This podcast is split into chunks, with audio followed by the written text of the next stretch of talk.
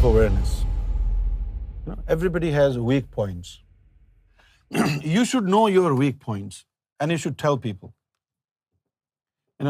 If you tickle somebody, they take it as a joke. But some people are so serious, you can't tickle them. They'll start a fight. You can't tickle them. So you should know your weakness. You should also know what things infuriate you, what makes you angry. And you should mention to them in advance, look, I don't like these things. It's my weakness, so please avoid these things. And you should be able to assess yourself. For example, if you are in an environment where you think your weakness will be revealed and people will capitalize on your weakness and will target you or bully you, so why do you have to be in such a company? Why do you have to be in such an environment? Self-aware. You should know what is it that calms you down. For example, kids. Like if a kid has an impulse of something, but you know your kid well, then like your kid likes ice cream, and suddenly in order to divert the attention of the kid, you say, okay, forget about it, let's eat ice cream. The impulses in kids are not very strong. When their attention is diverted, the impulse is gone. For example, if your son or daughter tells you, your son or daughter wants to go to kids' space, right? And you think it's not good for her or for him. Instead of telling them, no, you cannot go to kids' space, tell them, can we go to Sainsbury? And then after Sainsbury, we will go to kids' space. Is that okay?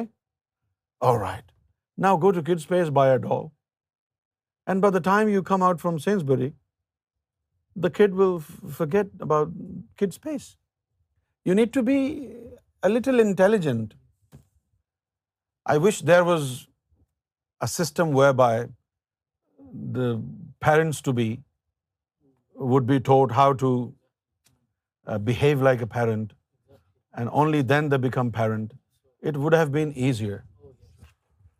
Self-awareness, knowing your strong points and knowing your weak points. And then at the same time, if you know your feelings, or should I say, when you know your feelings, then what happens? In the mirror of your own feelings, you treat others, or you evaluate them as per your own feelings. For example, this chair is not very comfortable. And tomorrow, if Brother Steve wants to sit here, I would then advise him, Brother Steve, that chair is not comfortable. Why did I say this? Because I did not feel good. So I thought maybe Brother Steve will not feel good. So I evaluate him in the mirror of my own feelings. If it is not good for me, obviously it's not good for him. If you swear at me, or if I swear at you, how do you feel when people swear at you? You feel bad. Now, when people swear at you and you feel bad, you should evaluate others in the mirror of your feelings. If they swear at me and I feel bad, they will also feel bad if I swear at them. Treat others like you treat yourself. Wow. This is the same thing. So we actually evaluate others by the standard of our own feelings. We cannot exaggerate. Like, no, I don't feel pain, so I thought maybe you will not feel pain here. This is exaggeration. If it's painful, you will feel the pain. So self-awareness is very important for empathy. I mean, how will you feel the pain of others? You will definitely not feel the pain of others. You will have an idea when you had this pain, when you had this feeling, and then all your own experience will help you evaluate others. I had this feeling, so definitely he will suffer the same, so I should advise him not to do this. Or if he is in the same situation, I can understand how painful it is. This is empathy. So people who do not have empathy are those who do not have self-awareness, who do not know their own feelings. You know, sometimes what happens is, some people are like, I think he's a thief. And they will say, oh, you're thinking I'm a thief. They do not own their own feelings. How they feel about others, they disown their feeling. Like if you don't trust anybody, you will see such people. Those who don't trust anybody. They don't trust anybody, but they will not own this. They will say, nobody trusts me. You don't trust anybody. How will you have a conversation with them? When you do not own your own feelings. This is the opposite of self-awareness. So self-awareness is very important. At least own your feelings. Do not disown them. If you have the ability to own your feelings, only then you will base on those your feelings to evaluate others. And when you're able to evaluate others in the mirror of your own feelings, you will have empathy for them. You don't have empathy when you do not know your own feelings. You have feelings and you disown them. And you think this is inspiration from God. I know what is in your heart. What is in your heart? You're a thief. And this is my own feeling, but I think this is ilham. They disown their feeling, like he's a thief. This is your feeling that he's a thief. But you will say, oh, he thinks I'm a thief. No, this is your feeling. So when you disown your feeling, this is where you stop being a human being. This is when you are unable to evaluate others. When you disown your feelings, how will you understand the feelings of others? Because you only evaluate others based on your own pain and your own feeling. When you already disown your personal feelings, now there is no ground for you to evaluate others. And when you fail to evaluate others, you have no empathy. There is a difference between sympathy and empathy. Sympathy is different. This is empathy. Sympathy can be negotiated. But empathy, if you do not have empathy, God does not count you as a human being. You are pure evil if you have no empathy. If you do not feel pain of others, you cannot be a Sufi. Humane is one who has a kind heart. So when you have no empathy, you are inhumane. And man cannot be inhumane because man was created in the image of God, not just the appearance of the image. In the character of God. Honestly, when God created man, He created man in His image of appearance and image of character. But then what happens when you are born in this world and when the negative psyche is attached with your souls? It is your negative psyche that makes you think wrong, do wrong. As soon as the negative psyche, the lower self, is purified, the character of God, which is stored in you as a potential, comes to the surface. You don't need to work on it. It's there. Because you were created in the image of God, not only the appearance of the image, in the character of the image also. A true man behaves like God. God's characteristics are part of his nature,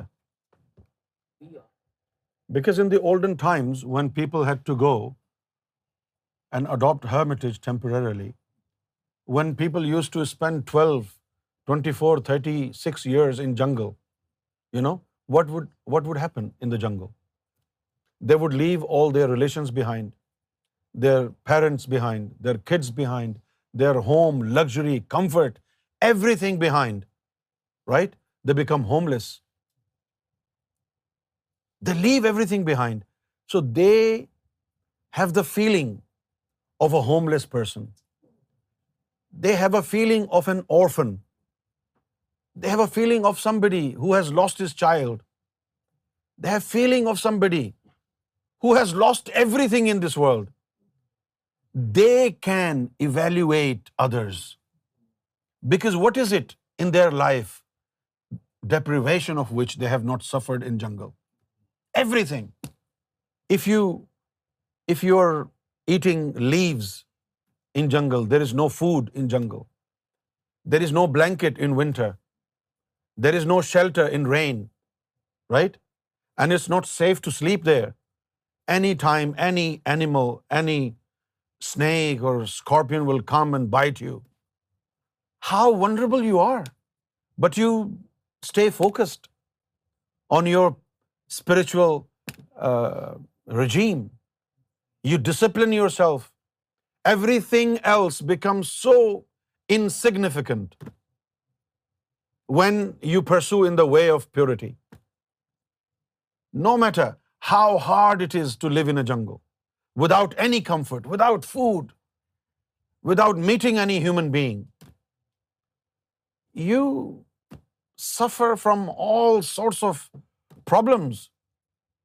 I mean, as a Sufi, when you spend years in jungle, you face all the turmoil combined that humanity suffers from.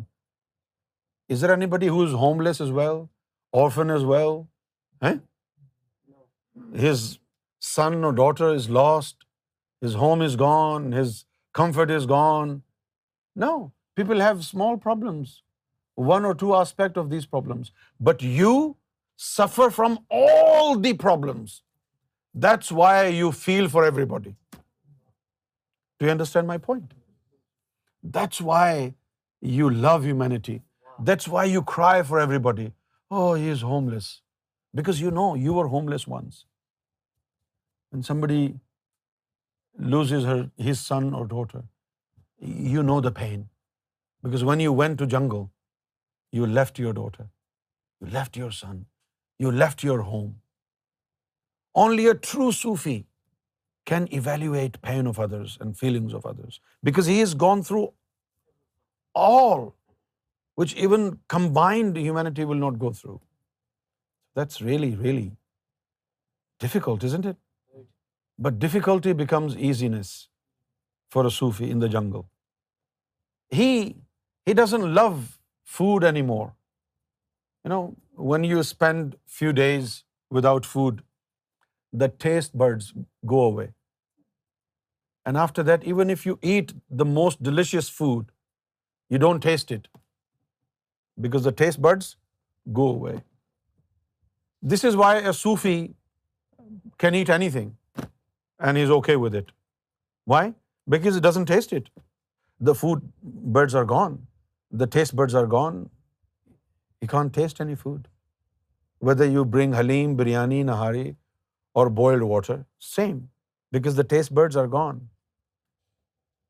In order to be a Sufi, this is aptitude test. Emotional intelligence, mental intelligence, physical intelligence. This is a precondition. This is why a Sufi is advised not to speak a lot, speak less, sleep less, eat less. Some people sleep as much as they can, eat as much as they can, and they talk as much as they can, and still they are beloveds of God. They are not beloveds of God. They're troublemakers, mischief mongers on earth. a day is set to punish them. God doesn't publicize his pain. We do. But the time comes when justice is served. But I like justice must be seen to be done so that people can take a lesson. But it does happen very rarely.